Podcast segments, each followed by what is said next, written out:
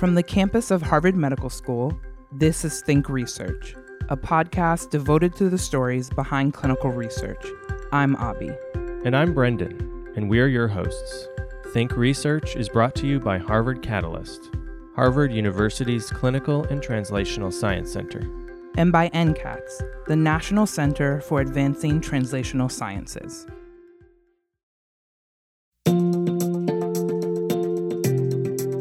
2013, UK chief scientist Sir Mark Walport declared that, quote, science is not finished until it's communicated.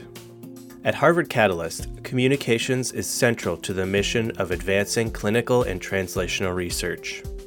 Using social media, email marketing, journalism, analytics, evidence based practices, and communication strategy, and more, the Harvard Catalyst Communications team does this vital work. Today, Hardeep Ranu, Translational Innovator Project Manager at Harvard Catalyst and guest host, is joined by our Harvard Catalyst Communications team Leslie Lawler, Communications Specialist, Angela Rakauskas, Communications Manager, and Laurie Sridhari, Communications Director. They discuss the science of communication and what it takes to clearly communicate the work of all of Harvard Catalyst's programs and initiatives, plus the work across Harvard and 19 academic healthcare centers, with thousands of researchers across disciplines and the general public. Hello, my name is Hardeep Ranu. Today I have uh, a wonderful group of people joining me and uh, for this special podcast, and it is the Harvard Catalyst communications team. And we're going to talk a little bit about what, what they do in terms of communications for Harvard Catalyst as a whole, and also get into a little bit about um, how they they work with us at Translational Innovator and how we work with them as well. So I'm going to allow Laurie Sridhar, um, the Director of Communications, to, to introduce herself and the other members of our team. Thanks, Hardeep. So great to be here and um, sitting with our, as you said, wonderful team. Leslie Lawler, who is our communication specialist, and Angela Rakauskas, who is our manager, communications manager.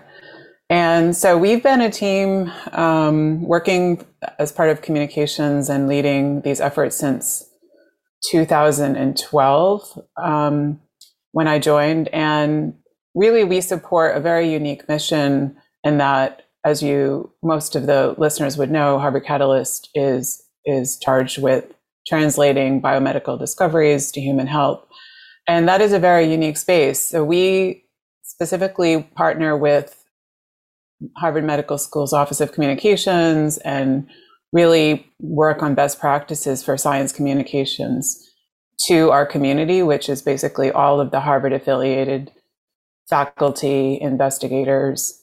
You know, there are thousands of those. And then um, we also have a, a, a mandate over time to communicate with the public and really share best practices and interesting stories, news articles, interviews with our investigators. So that so that kind of is a brief overview of what we do. Can you sort of expand upon, you know, what your role is in clinical research, um, and also who your audience is as well? Yeah, that's a great question. So when you talk about clinical research, in our case, we are actually training really the next generation of the workforce in various ways. So we're offering tools which are informatics tools, you know, data discovery tools. We are offering, of course, pilot funding, which is a primary job of Translational Innovator, education, lots of consulting services on setting up studies. So we are really, uh, in a sense, a one-stop shop for many resources and opportunities. And many of the investigators actually don't know necessarily they have this access, right? So we are um, our audience could be a very transitional group of trainees. They're, they're rotating in and out every few years of the many, you know, of our 19 academic health care institutions, i.e., the hospitals, um, and smaller ones, which is why we call them centers, uh, academic healthcare centers. So when we are working with this group, we're looking at actually pinpointing the right stage for where they might need services, education, courses, training. And that's so that's part of getting them actually interested in and supported for a career in clinical research. As you know, it's extremely competitive and also a very um, uh, challenging environment to succeed in with all of the funding restrictions. You know, um, many of our listeners might know we're funded by the NIH, and of course that varies um, in terms of grant opportunities for the, the junior researchers themselves. So we point them to those opportunities that they may actually miss. Many of the healthcare organizations they work for have resources like ours, but we are supporting all of them across Harvard. So when the um, NIH founded our agency, which was in the mid 2000s, the agency, the agency that funds us, it was specifically to be that bridge between academia and the um, hospitals that they serve. And so for smaller uh, clinical and translational science centers around the country, of which there are about 60, that might just be a one to one, a small university with one small hospital. We, of course, are very big um, environment with, you know, again, 19. So, so our, our role is really to, to again, find the, um, the precise resources and courses that could meet their needs. And we send them these this information directly through email marketing you know with strategic uh, data on the list that we we pinpoint for where they are. We use our um, networking software called profiles for that often. Um, we have a very diverse and expanded social media platform um, or i should say platforms that leslie will talk about a bit. We have a, a big marketing arm through angela as well a lot of outreach through our um, newsletter and other channels Okay, great. So, like you've mentioned Leslie and Angela, so why don't we bring them in here and um, hear what they have to say? Angela, why don't you introduce yourself and talk a bit about, you know, what your role is? Thanks, Dave. I'm Angela Rakauskas. I'm the marketing communications manager for Harvard Catalyst. Um, and a lot of what I do is work with the programs for uh, to help them with their needs with marketing plans to promote whatever it is they need to promote. Um, so, for example, with pilot funding, um, with Translational Innovator, you know, we talk about what what are we promoting? What is the latest pilot funding? Who are who who are the people we need to get um, in touch with? Who's our target audience?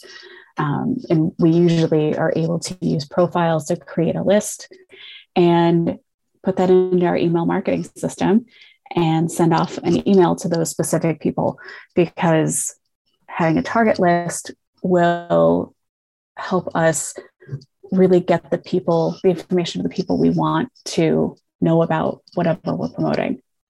Great.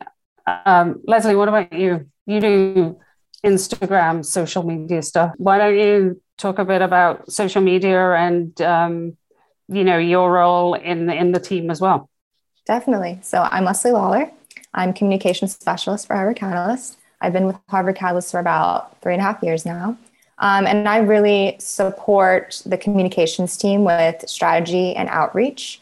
Um, i help with email marketing. Specifically i handle our biweekly newsletter um, in charge of social media as you said. Um, also help with some things on the website. I'm in charge of the website calendar the news section um, and help review new content for the website and build pages too. Um, so, focusing on social media, we really use social media to promote our programs opportunities. So, like pilot funding with Translational Innovator, um, resources, courses, our news articles. Um, we also use social media for advertising sometimes. So, our postgraduate education program has dozens of um, clinical and translational science courses, biomedical research courses, and those are offered free to the Harvard community, as with our other resources. But it's also offered many of the courses for a fee to all MDs, researchers, scientists, really across the globe. Um, so you don't have to be affiliated with Harvard to apply. Um, and so we'll use advertising to kind of reach that broader audience. So we've done Twitter ads, um, Instagram ads, Facebook, um, and Google ads too. Um, but talking about platforms, as you said, we're on Instagram. We're also on Twitter, Facebook, and LinkedIn. Um, Twitter is a really important platform for us. Many researchers are on Twitter and they're active on there. Um, we see a lot of engagement on Twitter. And when I say engagement, I mean likes, retweets, um, people tagging us, um, people clicking through on our links in our posts. So, actually going where we want them to go to the information. Everything we do is really strategic. And, you know, again, we're looking at trends in social media. We're looking at other science centers. What are they doing? What is Harvard Medical School doing? Um, and then something else really important that we do is we look at the data. So, we regularly look at the analytics for all of our platforms and then we discuss in our team meetings like what posts are getting good engagement. Um, and it helps us to really plan our content going forward. So, just kind of thinking through what you've all been saying, um, and you know, knowing where communications as a whole is or are, where, and I'm just going to throw this out to anyone who wants to answer this question. Well, I have two questions actually related to it. One is like, where do you think the communications is going? in terms of platforms that you know people are going to use the way in which people interact and i guess the second one is also you know it's something of a, an interest of mine uh, in terms of you know written communications on the website and having the science that's out there the really great science that our researchers do and making it more friendly to those people who don't have a scientific background you know, I'm going to throw it out there. Laurie, if you want to start. Yeah, sure. It's, it's a great couple of questions. So, it, and, and, and my answer actually ties in sort of to both, in that even with any developments or changes that we follow, you know, the trends and, you know, say a new social media site that's promising, or we didn't mention YouTube. Of course, videos are very important for us as well. And that is a social media platform in itself. What we really stand by is that first and foremost, science communications need to be lay friendly even though we're even when we're communicating with a scientific audience. So both where we have both audiences always in mind. As you very much know when you're reading as an expert in one area say microbiology you won't necessarily understand what's uh, a very jargon filled manuscript in neurology.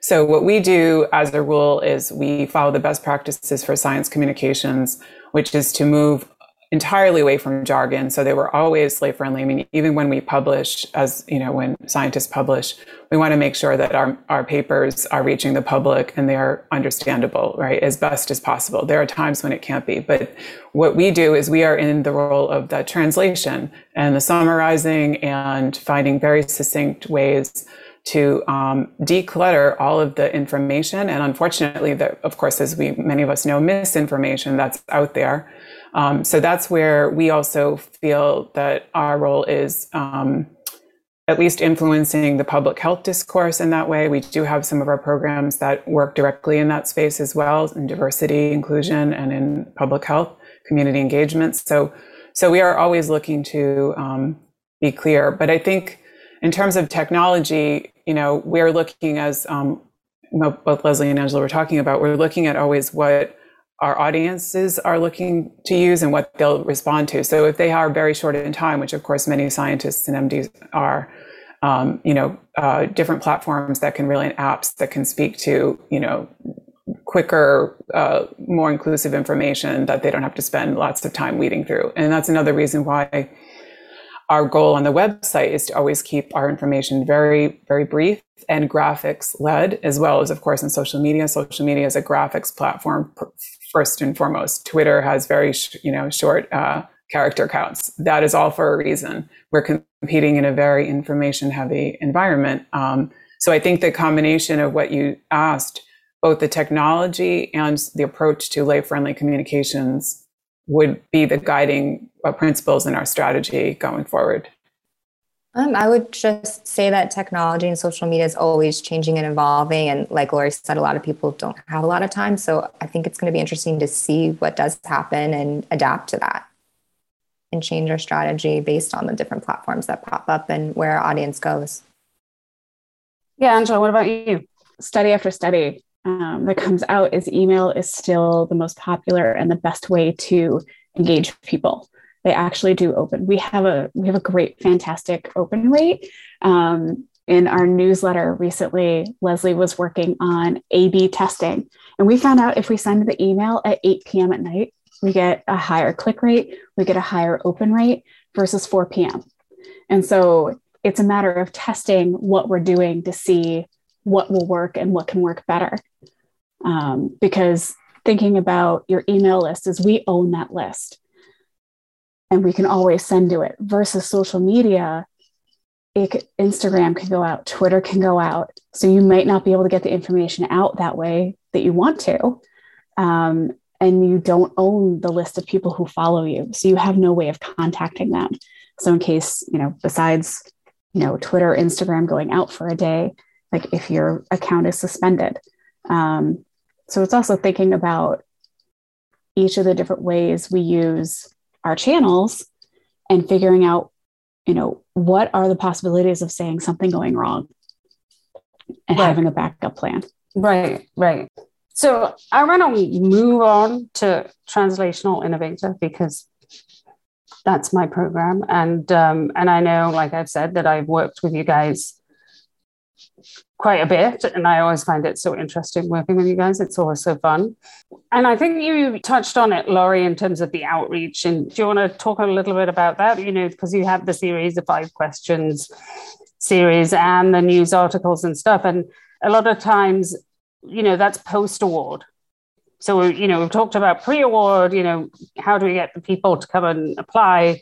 But there's also the important post award um, part yeah. So uh, for translational innovators, you're saying specifically, which when we work with you um, on pilot funding, we, yes, of course, announce the awardees and we go into depth um, in the articles a bit on the projects themselves. That you know, they're usually one year pilot uh, funding projects. So they're, they're early seed funding. And so we, we really get into the research background of the investigator, their question that they're asking, um, any you know success already in that field, it could be really interesting. Anything you know from autism to um, you know new interventions for for neurosurgery, right? We have uh, all kinds of interdisciplinary um, projects. So um, so we like to do this five question series, which is another brief way, you know, for short attention spans to read an interview with the investigator. And so those are sort of uh, freshly uh, freshly minted um, opportunities that come our way, and, and people are, are very much interested in um, in usually being interviewed. And the other thing we do post um, award sometimes is we take the big picture on what's happening with Translational Innovator. I think in the past we've done a couple of larger news articles for HMS News, which is something that's always a possibility. Also, um, looking into the future. So, for example, if an awardee um, happens to secure very large funding down the line, we'll trace back their success to their early pilot funding, and then we'll do a, a, bigger story that's more of an article, um, showing again the you know the importance of this early support, and also as as you know, your program does more than just pilot funding. You support them through many stages so that grooming and that preparation and that development is something we like to capture in these news stories when we have a chance to do sort of the larger features. Yeah, I think that's, you know, like you said, I think that's what is unique about our program. We give them an award, but it, it's a post award, it's a year long pro- process of support, um, which we really hope will drive the success of the, the project. And also, I've heard back from, like I mentioned, um, uh, Victor Neal, but there have been other investigators who have really liked the five questions um, and the podcasts and stuff and the articles that have come out because they can then show their department chairs, you know, or their other colleagues, like, you know, here, you know, here's my the funding I got and you know the the news about it and um, you know raises the profile of the investigators as well, which I think is really important. So one of the things I thought was interesting, and I know that um, you guys have been involved in small projects that we've been a part of that we being translation innovator have collaborated with um, the lab for innovation science at harvard lish uh, they're a part of the business school. And we've definitely done sort of a b testing of email subject lines to see if people um, open the emails or encourage people to apply or certain incentives and things. But I thought that was in, that's interesting in terms of translational innovator and our work also on the sort of science of science, but also it's something that you're using you know as well you're you know you you're gathering your own sets of data to analyze to see you know who's going to open what when like you said and also you know the different instagram stories or uh, posts you know which ones get more likes you know and that kind of thing so i think yeah it would be good to hear from you know leslie and angela both of you on on in terms of that yeah, definitely. I mean, as we talked about earlier, we've done A B testing for time that we send out the newsletter, which has been really helpful. Um, but we also use it weekly with our, or bi weekly with our newsletter for subject line. So for every newsletter, we'll have two different subject lines. Um, sometimes it could be like the title of one of the news articles in the newsletter, or a lot of times it'll be two different things. Like it'll, if we have a biostatistic short course coming up, it could be biostatistics short course. And if we have a new um, course, like there's a new one, Essentials of CT Research that we have, it could be and Essentials of CT Research. Um, so we'll send that out. It goes to half. So half the audience of our newsletter gets one subject line, the other half gets the other. And we can then compare if certain subject lines, more people are opening the newsletter.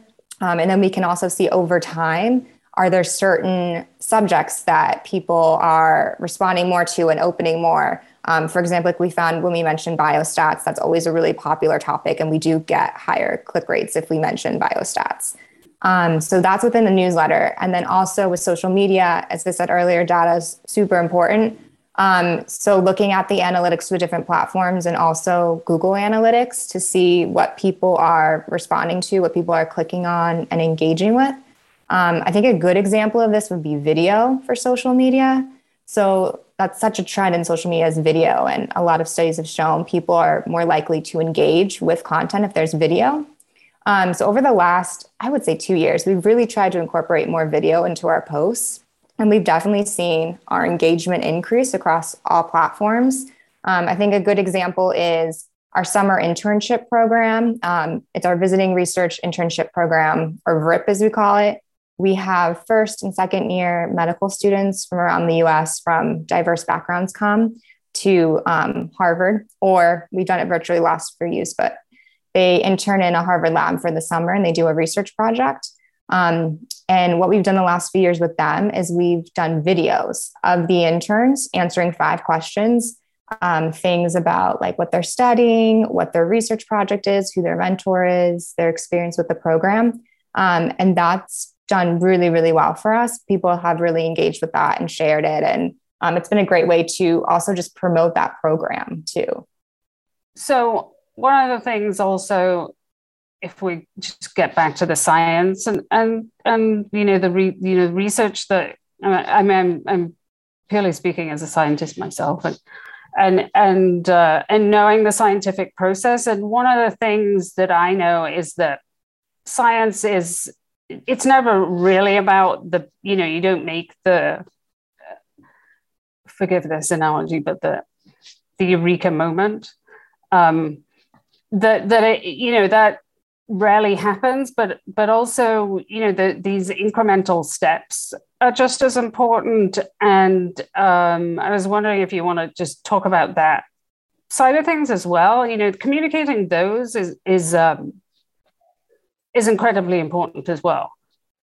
Yeah, that's a beautiful question. And I think that the research process as a whole is really the unsung hero of science, right? So it's not as sexy to talk about interoperability, what goes on behind the scenes in a lab, in a hospital, in the research infrastructure itself, what it takes to get a um, discovery, as we say, from bench to bedside that itself doesn't sound very exciting. But when you get into, as you're saying, this iterative process of really the foundational steps that really empower and sustain the future of our research workforce. And that means human health solutions for all of us. Without that, we don't have the interventions, we don't have the therapeutics, we don't have the medicines, right? We don't have all of the discoveries that are absolutely critical. So I do believe, and it's maybe I'm biased from being in this work for so long now, that there there are really these incredible stories, and the other part of being an unsung hero is, as you said, there may be the flash stories and the headlines of the groundbreaking um, news and the research and the eureka moments, but every day there are steps that are done by uh, scientists all around the world that never make it to the headlines, that never win the awards. But their basic steps, and, and not just basic, sometimes very complicated steps and discoveries, are what make the eureka moments happen later. Um, so we are very much in support of that. That's why we take um, you know great pains to really cover the stories hear from the researchers themselves and learn these fascinating stories as we do through this podcast because there are some amazing um, mini eureka moments that again may not be the final step because as you know research is a very long scientific research very long process takes years takes lots of patience takes lots of funding. Um, and it is a very exciting process because it's every turn has new discoveries but behind that are lots of um, you know generally typical obstacles and hurdles. So again, that may not be the sexy part or the interesting part, but we really love um, finding the gems in that and appreciating all the hard work that scientists, physician scientists, and others do, and the study teams that support them. Yeah, great, great. I think that's a really uh, important thing to to put out there for people to hear. Um, and I think I would also be remiss in in not addressing, you know, how COVID affected your communications. I, I mean, I don't, I mean, I don't necessarily mean, you know, in terms of working from home, although you can, you can also address that if you want to, but also, you know, in terms of having to sort of pivot, as it were, to to communications relating to that, and you know, that was changing all, all the time. It still is really, you know, you know, two, now it would be two years ago when, the end of March right now. Yeah, there was certainly a transition for us as well as disruption in the services and the research, of course. Uh, many of the clinical trials had to be put on hold.